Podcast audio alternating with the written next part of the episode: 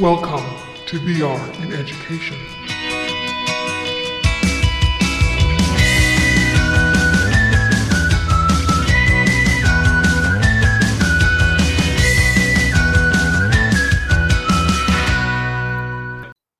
Hello, everyone. Welcome to another exciting episode of V R in Education, where we dive deep into the world of virtual reality for teaching and learning.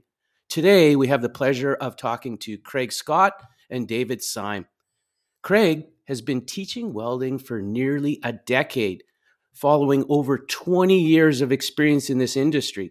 And he's a huge advocate for utilizing virtual reality in education, and he's worked with many companies, including LinkedIn, Lincoln Electric and Seabury.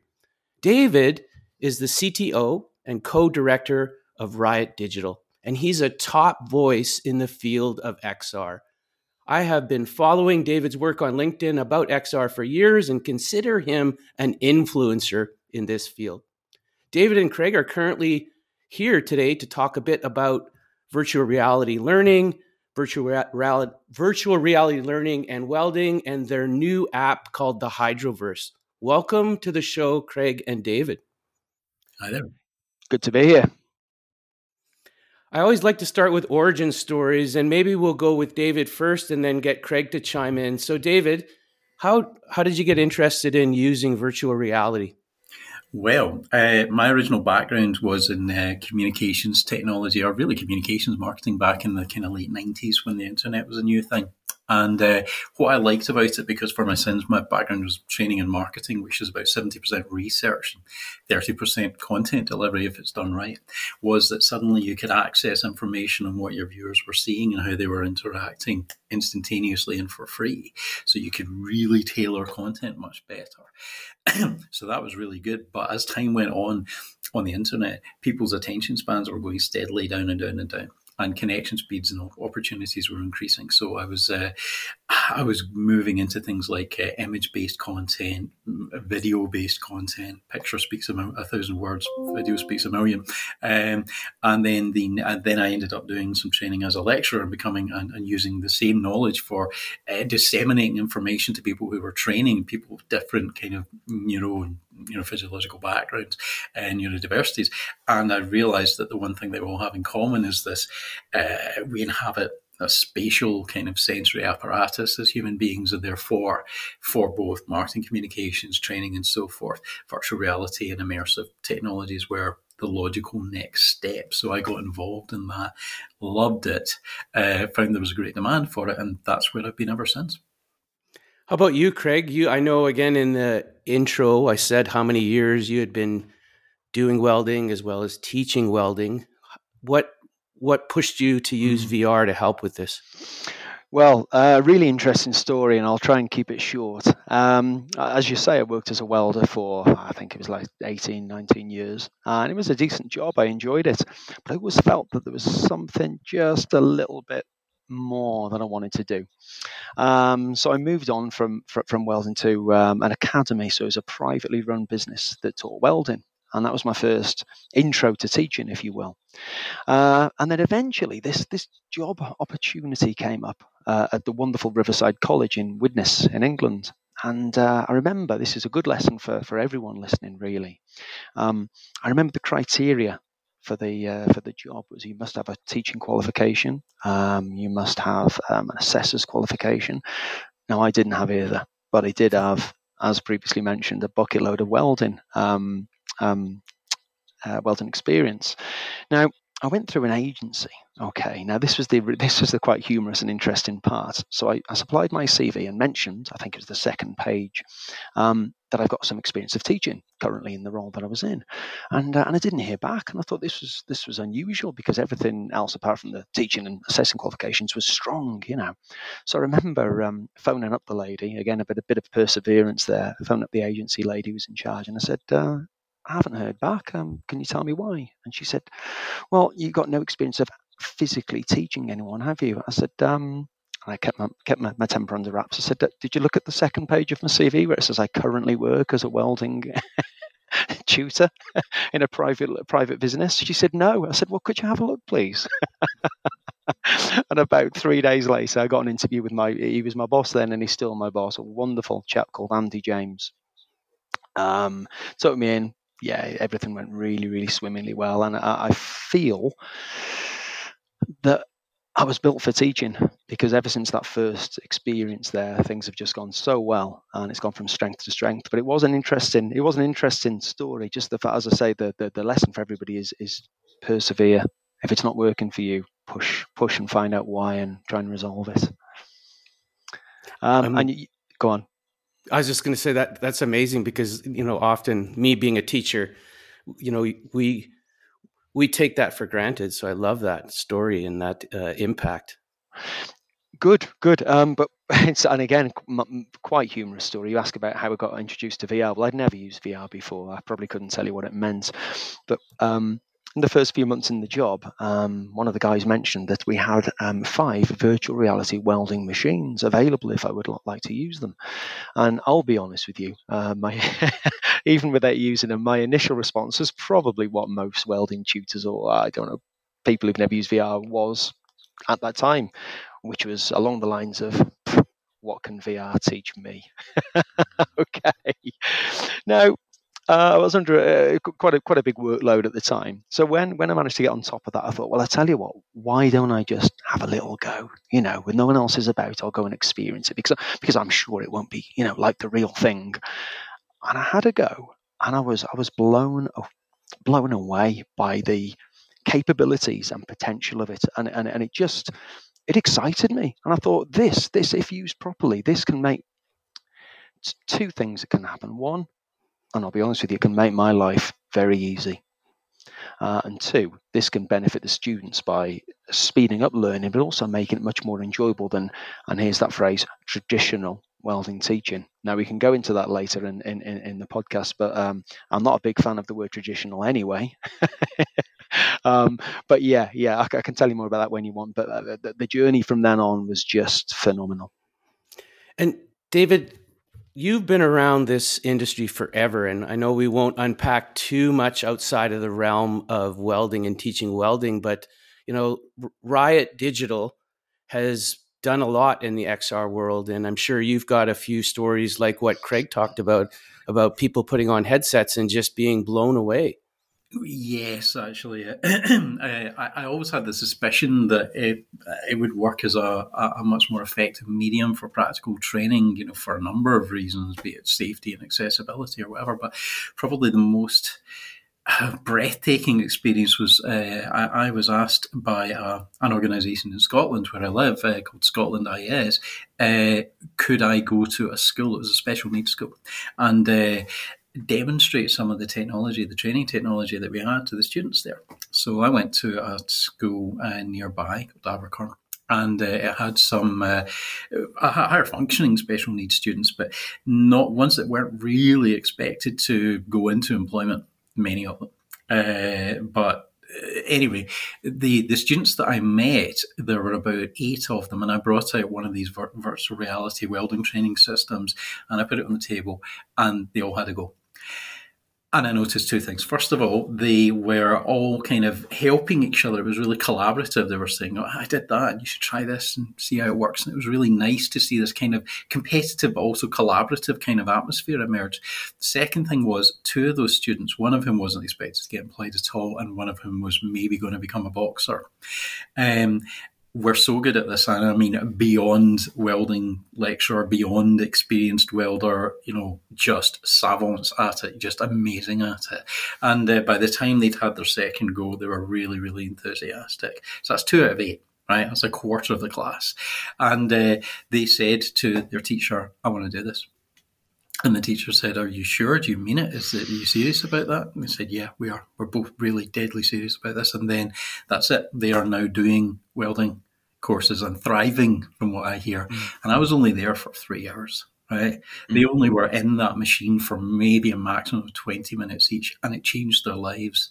And it changed my life, because I'd done theoretical research into the, you know, the impact or the potential impacts of, of immersive training and on people in different, you know, learning backgrounds and, and modern apprenticeship skills type, you know, apprentice style students versus academic style students. Yeah, all look good on paper, but when you see it, when you experience it, it's just, and that, that was after that. I just thought, right, I'm not letting go of this. It doesn't matter the industry. It doesn't matter the approach. It doesn't matter how we're doing this. Immersive technology education is where I am going to push all of my efforts, and that's what I've been doing ever since. It's the most rewarding thing I've ever got involved in. One of the things I want to talk about, Craig, is just this shortage or notion that there will be this huge shortage of skilled people in welding and fabrication, and maybe get your thoughts on how V R might help with this solution. Mm. No, that's a, that's a good question. Um, I could answer it in my own words, but I've seen a quote on LinkedIn that can probably explain it more coherently than I can. I'll just read it briefly. It says, uh, according to the Welding Institute survey, the average age of a coded welder is fifty-five plus. It goes on to say, it is anticipated that within the next five years, approximately one-fifth of the existing engineering workforce will retire. So that's that's the problem that everybody's facing, uh, obviously not just the U K, but, but worldwide, I, I would argue. So second part of your question, how can V R help? So I think it can it can be, there's no one-size-fits-all or one, one silver bullet, but I can it be part of the solution to this by making, it's the important leap from theory to do from from theory to practical. Now that's the biggest challenge when doing traditional training, welding training, because it's it's a monumental leap from from never having welded before to actually learning how to to put down a good weld. And it's is it enjoyable for the students? I don't think so. Not really. You can try your best, but I wouldn't say enjoyable is is the word that I'd use. However, since using V R, I would say I would say that makes it, it it's it's not necessarily what people think of gamification. It might be, but that's not really what works. It's it's providing the training to young people, and we need young people in in, in the trade. But how can I say it? Making, as I said, making that leap so that they understand what's happening rather than, and you, you've obviously seen welding from seeing those sparks, that, that the loud noise, the smoke. It can be quite um, quite intimidating is a word. And I've, I've seen that with quite a few students. And I remember when I first started myself, I wasn't sure whether I wanted to to carry on. So so it's the young people we need to target, obviously, but but V R, as a, a, I know I said it twice before, it's making that leap, that leap from theory, you know, you can you can learn about welding as much as you want with a PowerPoint and a, and a and a teacher, to actually doing it. And because it's such a big leap, that closes that gap, if that makes sense. It does. David, anything to add to that? Because like I said, you've you've probably been in many of uh, V R experiences, whether that's in welding or other trades. Yes, I, there's, as Craig alluded to earlier, there's a there's a massive shortage in technical skills, not just in welding, but across everything, electrical engineering, uh, mechanical engineering. There's there's uh, most of these skills are, are exist in people who are going to be retiring in the next ten years, and there isn't a transition plan. So and there isn't an easy, and, and a lot of these kind of practical skills, in my experience, are best taught by people like Craig who have practical real-world experience, yeah? So we're talking mentorship-style training.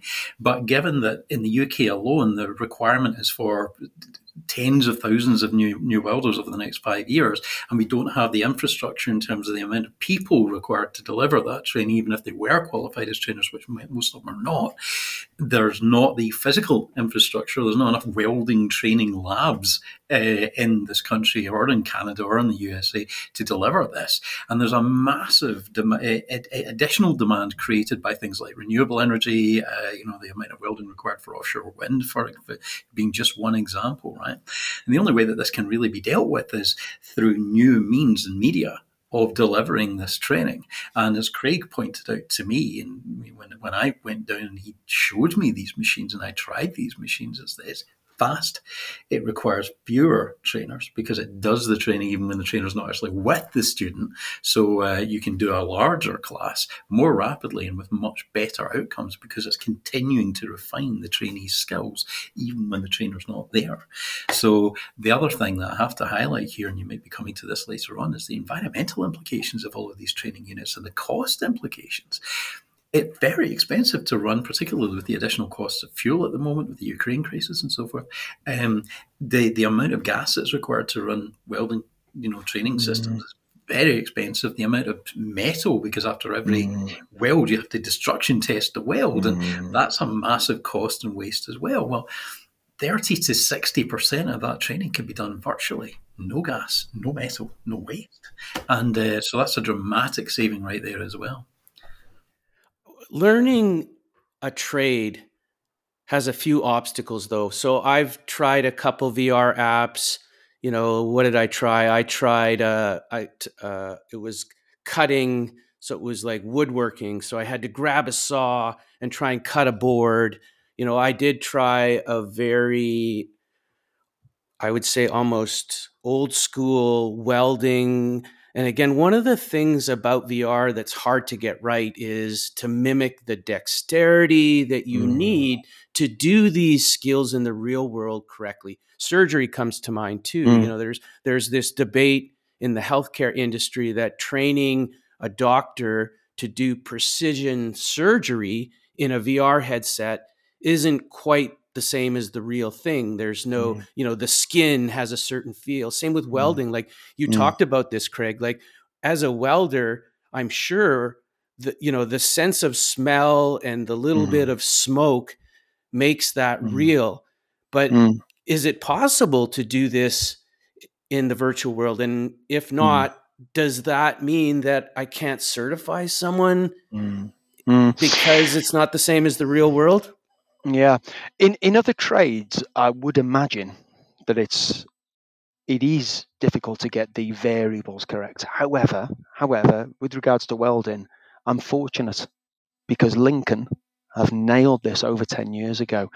With welding training, uh, unfortunately, every welding tutor listening to this or welder will certainly understand this.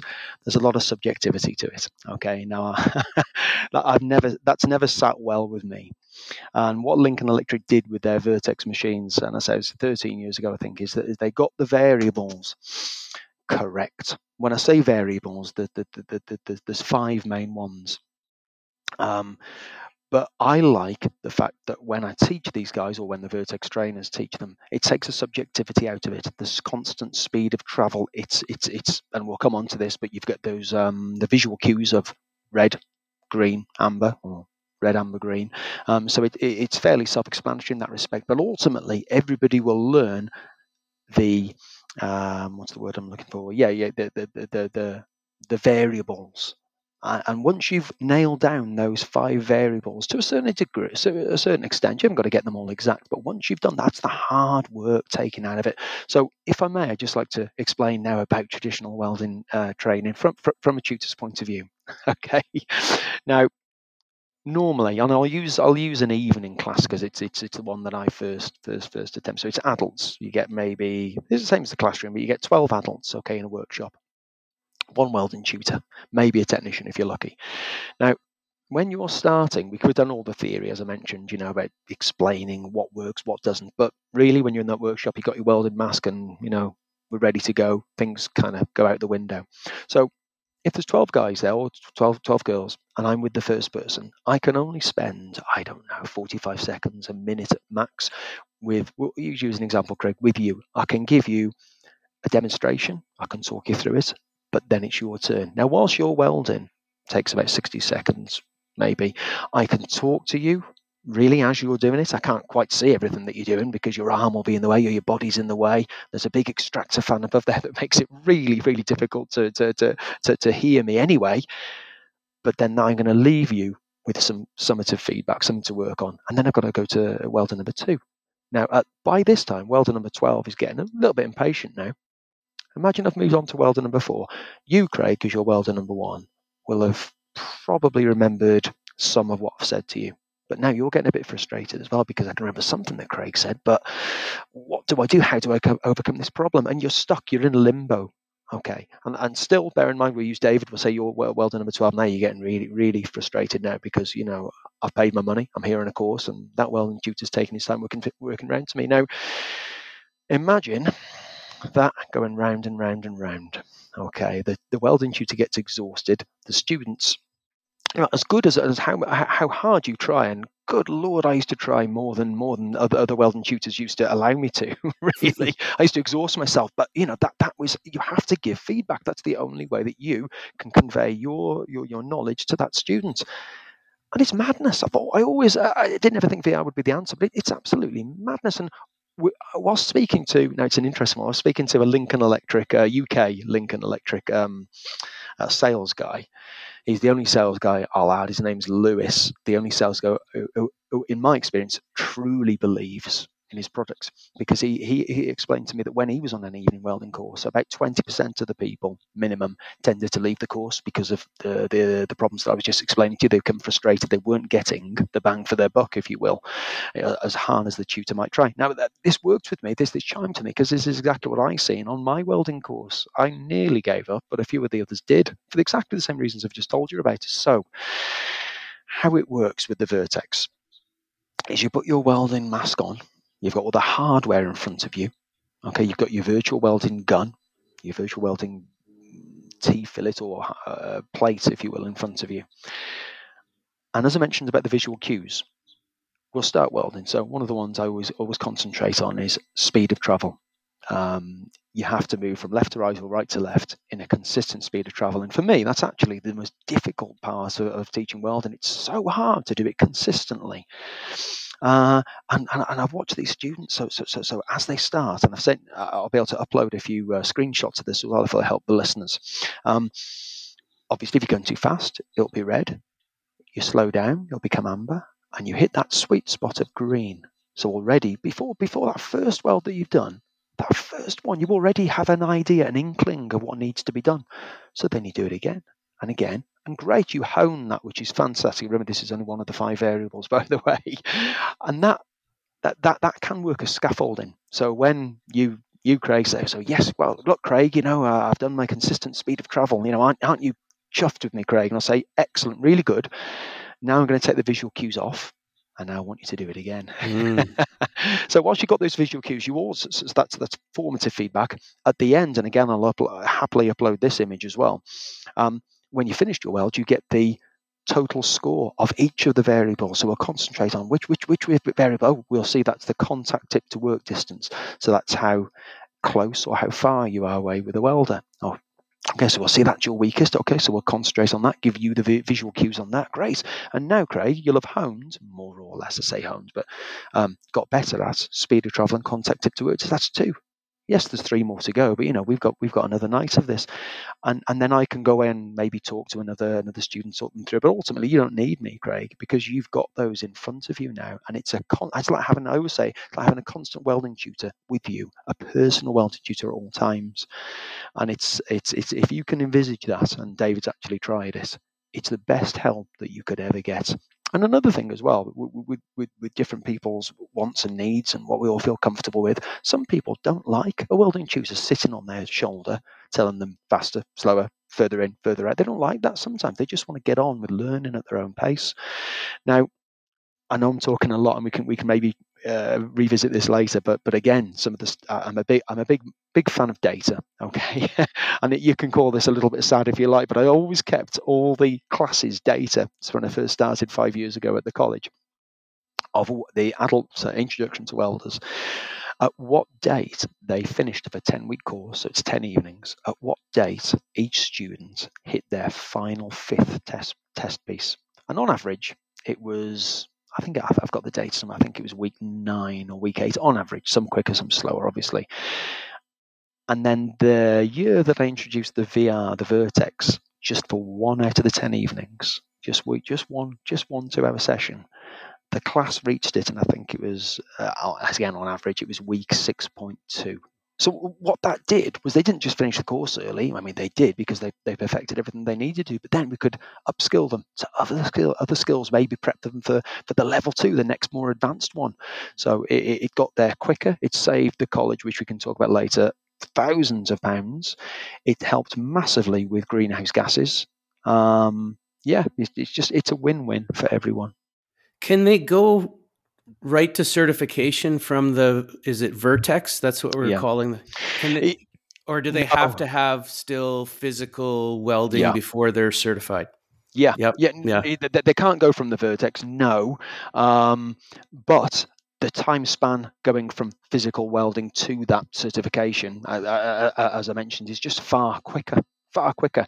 And and I'll, I'll tell you this as well: there's there's there's hardly any people who who, who and if they do happen to pull out of the course, it's for a, a, a reasons external to to to the college. The retention is tremendous. I, I just I just. It's strange when you're in, in in the environment yourself, you tend to see it only your way, but I just can't see any negatives from it. Mm. David, maybe chime in a bit, because, you know, how lucky are we to have you on the show, not only understanding X R, but also going through as like almost a brand new student, some of these experiences that Craig has been talking about.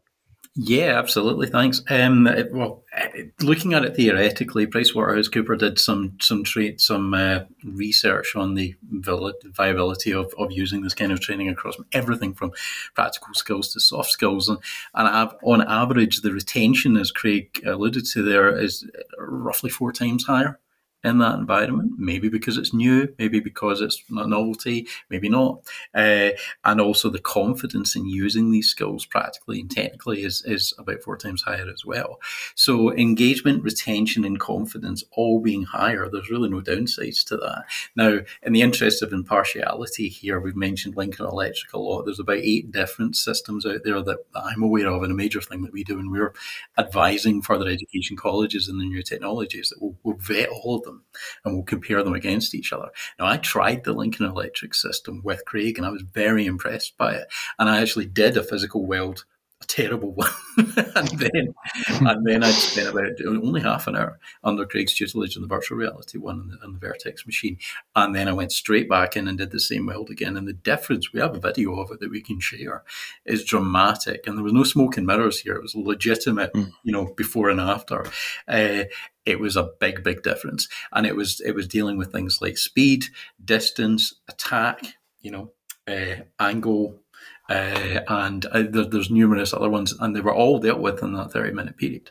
And uh, things that you mentioned before, it's not just audio-visual. This is what makes virtual reality so good, is that it, it can actually take into account things like tactility, the actual the actual mm. sensation of holding this thing. So again, in the interest of impartiality, a system that I particularly like, like is the Seabury Soldomatic system, which uses an actual real welding torch.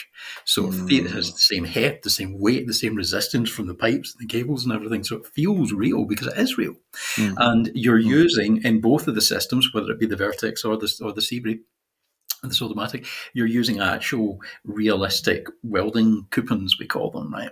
So they're shaped like the real joints. So you are moving with it, you are pushing against it, you've got the same resistance. You can get customized ones for specific industries like automotive manufacturing parts and so forth, like made for B M W, because that's the plant that you're going to be mm. working in, that's the, the thing that you're going to be doing it on. There's even things like robotic welding, orbital welding, things like this.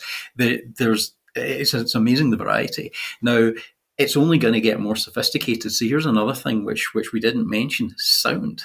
That was something mm. that came up to me. Now, both of the systems that we've mentioned here are very realistic in sound, and that's one of your main guides, right? You're going too fast, you're too far away, you can hear the difference. It's like mm. when you're learning to mm. drive, you can tell that you're in thirty miles an hour in, in gear four because it sounds right. If I've got headphones on in the car, my driving's all over the place, you know, mm. so uh, it's important. Now, you also mentioned smell there, Craig. Uh, mm.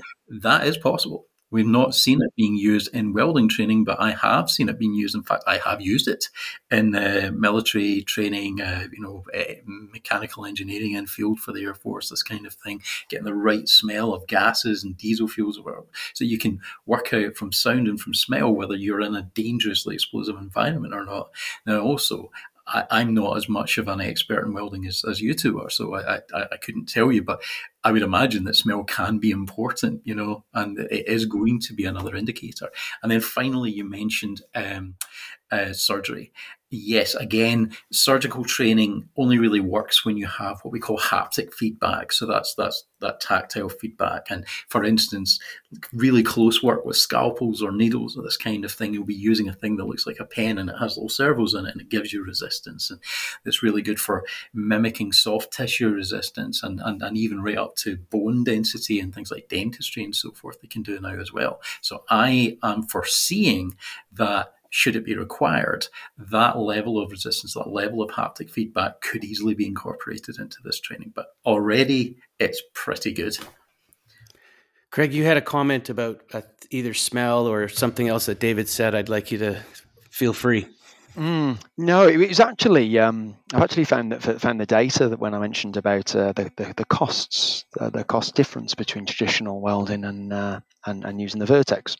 Um, again, I'm, I'm a little bit sad. Like this, uh, two summers ago, uh, I sat down with I sat down in the welding welding uh, workshop with a former student and said, I want you to replicate a proper two-hour lesson. I trust you. Oh, I don't want you to rush it. Absolutely not. But I also want you don't not to take too much time. Replicate a real one, and we'll use that data. And he did. It was great. We, we measured everything, the kilowatt hours usage, absolutely everything you could think of, the welding wire, the gases used, everything, everything possible. And ultimately, um, for an average fifteen-student um, class in the daytime, it's an average two-hour class for fifteen students, the cost for one lesson cost the college two hundred twenty pounds, and that's using three millimeter steel. If it was six millimeter, it was two hundred ninety pounds. Okay, using the Vertex for the same fifteen students costs two pounds thirty-nine pence. Okay, holy. So two two hundred twenty pounds per two-hour lesson. There were five lessons per week, per week. Okay, against two pounds thirty-nine. So, so all the things that I've mentioned all, all, all, already are great. The speed of learning, the, the the enjoyment, the students, the competitive element of the students, and you get that a lot with the sixteen to eighteen-year-olds. It's fantastic to watch, and it, and I'll be honest, you certainly wouldn't get a sixteen to eighteen-year-old student coming up trying to get a. Well, you wouldn't get many saying, "I want to do a better physical weld than you." You you do eventually, but not at first. But you certainly get it with the Vertex. You know, if they've got eighty-eight out of one hundred. Well, you know, let's get let's get a first prize for getting eighty-nine then or ninety. But as you can imagine, the the, the college are happy with them, but that's why we bought them. That's it, to increase speed learning, increase engagement, and to save money and greenhouse gases. Listen, I'm mindful of time a bit, and I really want to dive into a collaboration that uh, you, David, and Craig got into, which is uh, something called the Hydroverse. And so let's talk a bit about that and how it's been a, a huge labor of love for you two guys. So maybe let's start with you, Craig, and what is the, the Hydroverse app? Mm. And tell us sort of how it's progressing. On this occasion, I'm not actually going to talk a lot. Listeners will probably be pleased to, to hear. I'm going to hand this over to David because I think he can say it much more clearer than I can. What do you think, David? Uh, yeah, sure, absolutely. Uh, okay, well, uh, this really started for me when the uh, Indian government came over to Aberdeen to talk about their uh, green energy transition and how they are planning to implement a green hydrogen uh, ecosystem right the way across India, which could be a major, major thing, not just for India, but for the world, given how populous it is and, uh, and their ambitions. And it really came across to me, the reason that we were in the room Uh, was that we were there to talk about digital twins, which is using uh, virtual reality as a, a graphical user interface for live sensor information coming from physical uh, objects. So you can use that for planning, training, that kind of thing. But it then occurred to me that, that another ambition that they have, as do many other countries, is to not only upskill the population for the energy transition to green hydrogen from standard energy, but to then, once that transition, that infrastructure is in place, offshore said skilled individuals, which as an educator myself uh, provided two challenges. One was, of them was, how do you treat, teach people, that many people in a hazardous and very, very intricate uh, new discipline uh, to a level which is just as good, if not better, you see where I'm going with this, than the, uh, than the traditional training approaches alone, and also accredit them, so that that qualification can be used all over the world. Now, in my experience, that has to be a combination, just like with the welding, of real-world physical training, theoretical training, virtual training, then real-world physical training. So you need to be partnering with training centres that already do this stuff, right? But you also need to make sure that, that once they have done all of this training, they are accredited and they can go anywhere in the world. And India is no longer selling labour cheap across the world. It's about excellence now, and as it should be. So uh, that's the route that we wanted to go. And fortunately, Craig and I got talking about this, and we realised that this is a very similar, if not identical, set of challenges as the welding industry has, and that the U K uh, could be in a really good position to kick this off, but this could be used all around the world if we do it right.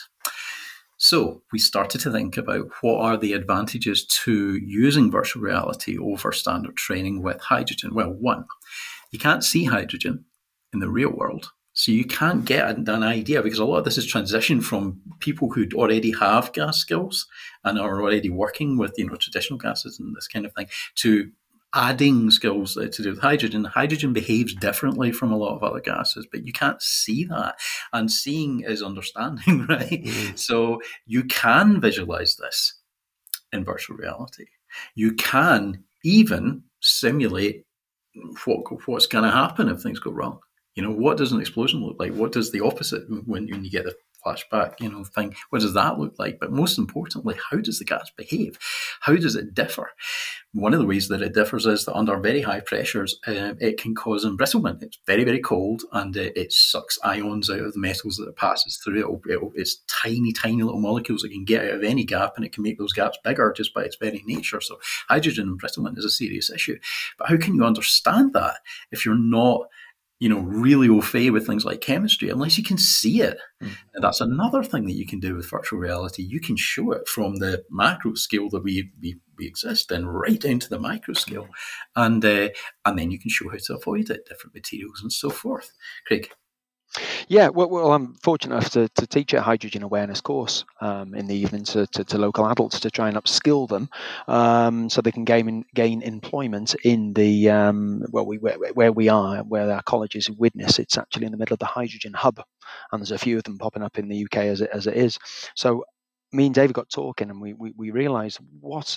What, and again, it comes back to that thing that we're, I'm sure we've all we've all heard about. As good as a teacher can be, ultimately, you have a PowerPoint and you have your physical ways of communicating. Now, that will never compete to what we both know explaining something in V R uh, will do. And I think we've got a figure on on on how advantageous that would be. But it, for me, exactly as David just described wonderfully, something that you can't see. It's the perfect environment to teach.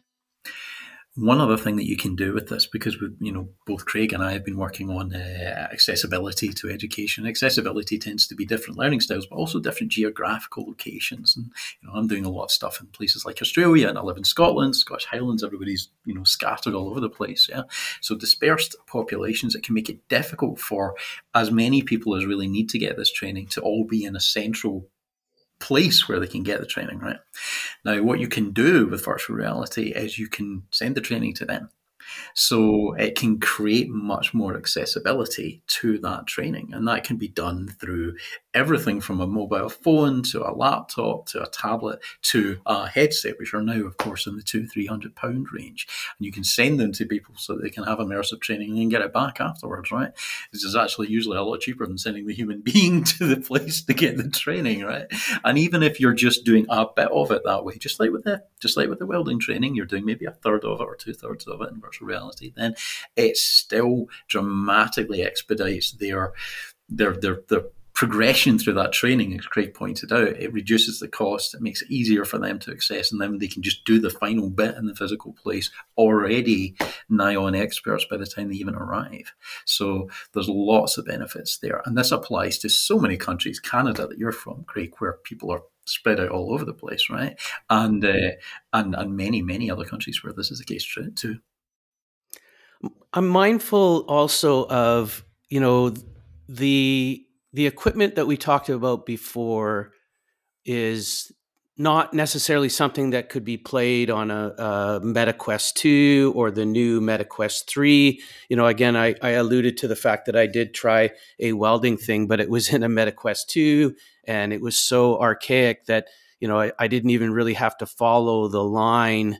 And it still sort of gave me metrics to say, way to go, Craig, you did a weld, which is ridiculous, right? And so um, I guess I have two questions. One is, do you think these apps and this accuracy will evolve enough to be able to run on more ubiquitous headsets where more and more people who have the MetaQuest twos and the MetaQuest threes, you know, I call it the calculator moment. I just see, have having done so many talks with educators, that we're slowly getting more and more headsets into kids' hands to the point where maybe in four years, we can ask them in a college situation or a trade school, instead of bring out your calculator, bring out your headset, mm. put it on, and let's try. Is it possible, do you think, to evolve the software to a point where these more ubiquitous devices that are in the hands of more and more people could run some of these more specialized apps?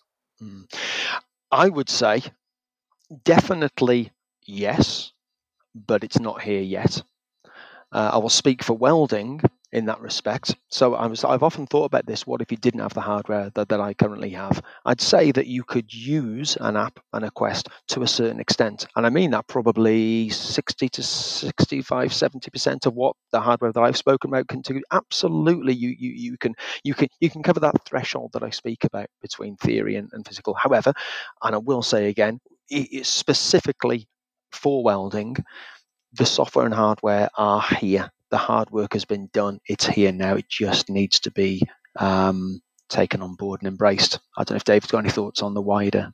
Uh, yeah, I, I would I would agree with everything you said, but I would say that the hardware, everything is here now. Uh, I'll give you an example. It's not as complex as sending out really complicated, you know, haptic feedback equipment, or even sending out headsets. Although, like you say, they're becoming much more ubiquitous. Between the Quest three and the The Pico four, the, these are pass-through augmented reality headsets. That means that you don't need to do the whole thing in virtual reality. You can actually send out a thing like a a, a hydrogen fueling, you know, mock-up, and then you can look through your headset at that, and it it, it can add things like here's the gas moving, here's the nucleus happening, here's the scoring on, on your movement and so forth. That can be done right now. However, that's still about four hundred, five hundred pounds or however many equivalent dollars, right? That's that's quite a lot when you're sending out to a lot of people, even if you can get the headsets back, which you can. There's loads of ways that you can get them out to people and get them back again dead easily. It's called mobile device management. However, what we did in Africa was very different. That was, uh, again, surgical training, and we were trying to provide uh, rural surgical triage training. And if it works for surgery, in my opinion, it, it works well for, for engineering. Right? It's a good test case. And what we did was, there's a system where we can uh, three D print tissues and that kind of thing uh, that are realistic in the way that they behave. And you can laser cut boxes that everything comes in. And that box becomes a mount for your mobile phone or your tablet. You then place, and then you've got this three D printed mock-up of the item that you're working with, and it sits in front of your phone, and your phone provides that digital layer, making it look real, making it behave real, adding in the the live data, things like the, the gas dynamics and fluid dynamics and so forth, adding in the scoring, tracking your hand movement and so forth. Now again, what we did for the for the African system, that was a few dollars per unit. They were sending that out, and we were sending out a SIM card with the data, and we were even sending out the phones in, in some cases where they didn't have that, and making sure the connectivity was all in place. That could easily be replicated for hydrogen, easily.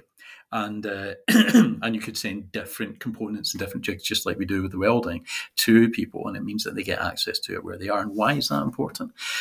Because with hydrogen, as with many other renewable energy uh, sources and means of, of distribution, we're, we're moving from macro grid to micro grid, right? We're moving to many smaller areas where this um, energy and hydrogen is being generated and used all there.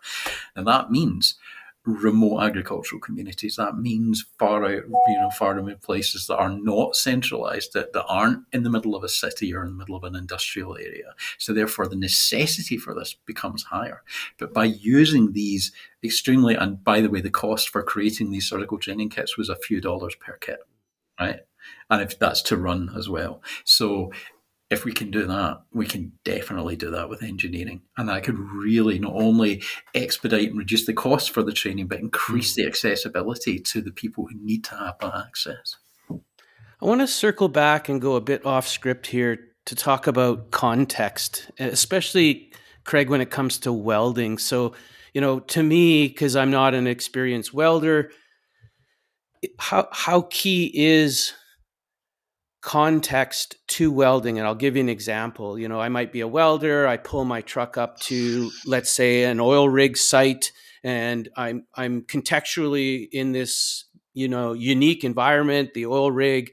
You know, there's the I have to deal with the surroundings in the environment, and I have to con- conduct my welding sort of mm. in this this contextually relevant environment. Do does is mm. that rare? Is the average welder usually welding in a shop where the environment is very controlled, and therefore when you teach welding, you don't necessarily have to worry as much about context, because teachers mm-hmm. who teach history and maybe they're mm-hmm. teaching World War Two, they, they love V R because you can bring kids to a World War Two historically accurate, contextually mm-hmm. relevant event.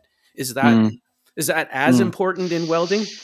Um, I would say skill is skill. Skill learned is skill learned. Obviously, with a few a few different variables. One, for example, would be um, I, I agree. By the way, I think most people work in a, in a, in a factory-based environment, but you get other people working out on, on site. You know, um, so, so so one variable would be that um, if it's a windy outdoor area, that might affect your shielding gas. Maybe it might blow your shielding gas that you're using. But on the whole, I absolutely agree that the, the, the, to, to, to, to circle back to that is skill learned is skill learned, and that will always be uh, paramount. Uh, any other any other periphery issues are not really that much that, that important, if that makes sense. Can I can I chime in on this one? I'm, I, again, I'm not nearly so much of an expert in welding as Craig is, but in general, you know, when you're watching a film on the big screen or an IMAX or whatever, and then similarly you're watching a, a, a film on your phone at night before you go to bed, your, your your brain adjusts. You end up focusing right in on that screen. To all intents and purposes, it's the same, right? However, there are some differences, and we, we do a lot of work with the offshore oil and gas and this kind of thing. And you know, in in some cases, your welding there is happening underwater. You know, that's a very different environment. Or you're doing pipe welding offshore, and again, you can be inside these things, these pipes, and the heat, uh, you know, is, is, is dramatic just being in them, some bits of the world. But then once you start welding, of course, it goes up even more dramatically. So there's issues of that. But the main one that I encountered with welding in particular is angle. You know, in in some cases, if you're out in the field and you're welding, you're not getting to just do it right in front of you. You're doing it upside down, and you know, mm. having adjustable welding jigs and platforms and so forth, uh, I think could be really important as well to this. What do you think, Craig? Yeah, I'll just add to that. Really, really interesting question now, because I've just remembered something that um, when when I was first showing everybody at the college the Vertex, um, one of the guys come in. He said, uh, "It's great that you're doing." Uh, it was like a position P B, which is as you're looking at your table now, you'd be welding something in the P B position. He said, what about, um, I don't know, um, overhead, um, really difficult welding at certain angles? I said, we can do that. And he moved everything. And he said, okay, so what about with A T A? I don't know, in the real world, I'd be lying on the floor. I, again, welding overhead. I said, okay, watch this. And I rearranged the vertex to all the different variables. We can do that as well. So absolutely, yes, you can recreate everything. Amazing. Gentlemen, is there anything left maybe unsaid that you feel we should unpack on the show before we wrap up? Yeah, two things. Um, this is for X R in general. Teacher willingness to adopt is an issue.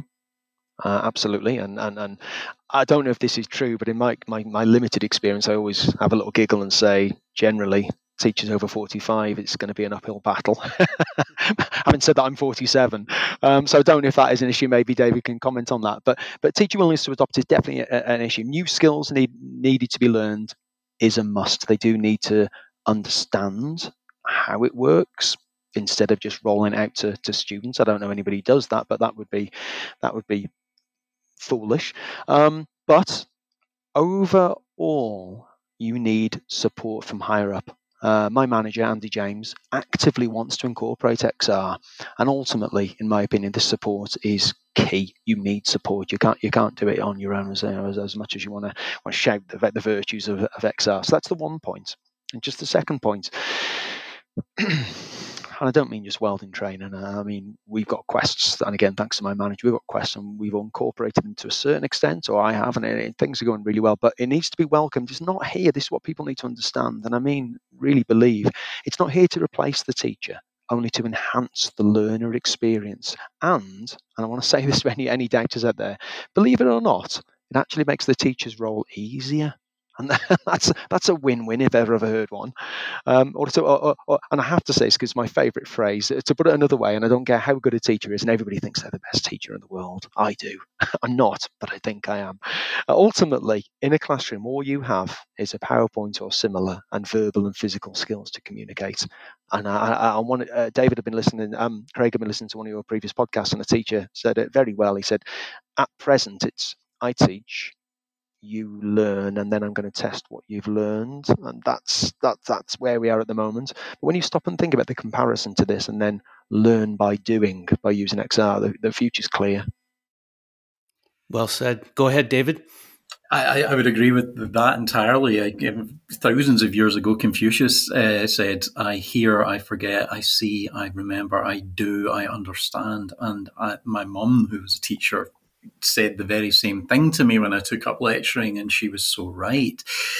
I would say that, again, I would agree with Craig that the uh, the the movement or the, the, the willingness has to come from high up. Now, the high up in this case is industry, because they're ultimately the users. And on, on Uh, Tuesday or Wednesday this week coming, I'm going to be at a large college in, in Scotland who are right next door, Fourth Valley College, who are right next door to Babcock, who are one of the biggest mentor mentoring organisations in the U K, certainly, if not, you know, this part of the world.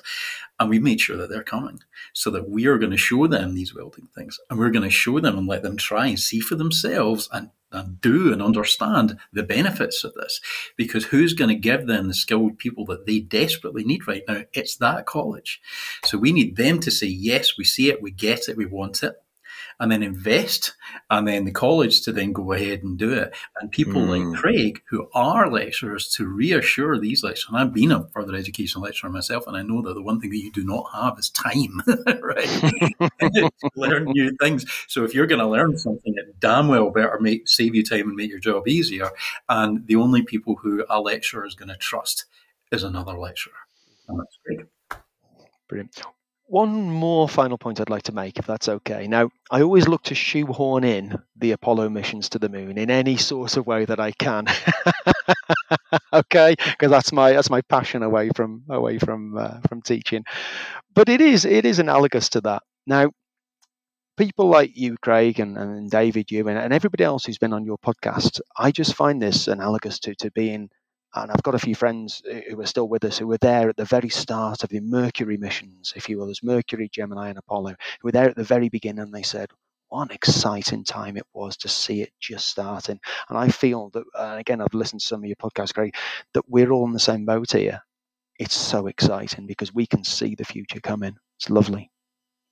Yeah, and I mean, David kind of echoed what you initially said, Craig, but I want to reiterate it, and that's, you know, V R is not like a textbook that you just check out of the library and it does all the learning for you. And so you so well or poignantly said, you know, it, it does take a bit of work. And if you're willing to put that time and work in and effort to sort out those little nuances, then it is just this powerful, amazing medium. And then one last comment that David said that I think re- requires being echoed is getting people inside V R, whether that's in an amazing experience on a Quest two or whatever headset or however. Once they're in a well-crafted experience, they get it. But trying to show them on a two D YouTube clip or video, mm. they're not convinced. Mm. And so that's so mm. key, David. And I appreciate you reminding listeners about how, you know, whoever's holding the money and whoever's making the, the decisions from above,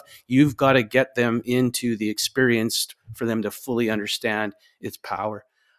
Gentlemen, I'd like to wrap up, but if people are interested in more of what both you are doing, what's the best way to get a hold of you guys? Um, for me, LinkedIn. Uh, and I'll also add, add my email address to you, Craig. Maybe you can upload that as well. And for me, LinkedIn as well. I'm on there all day, you know, not all day, but every day. Um, I spend a lot of time on there. Although, as uh, both of you have pointed out, it can be hard to get hold of me. So again, uh, I'll share my uh, email address for, for more direct contact. Amazing. Gentlemen, thanks so much for coming on the show. And then again, as Craig alluded to, we are just sort of in the infancy of this, and I'm excited to see where the next few years go. Brilliant. Pleasure. Pleasure. Thank you, Craig. Thanks for having me.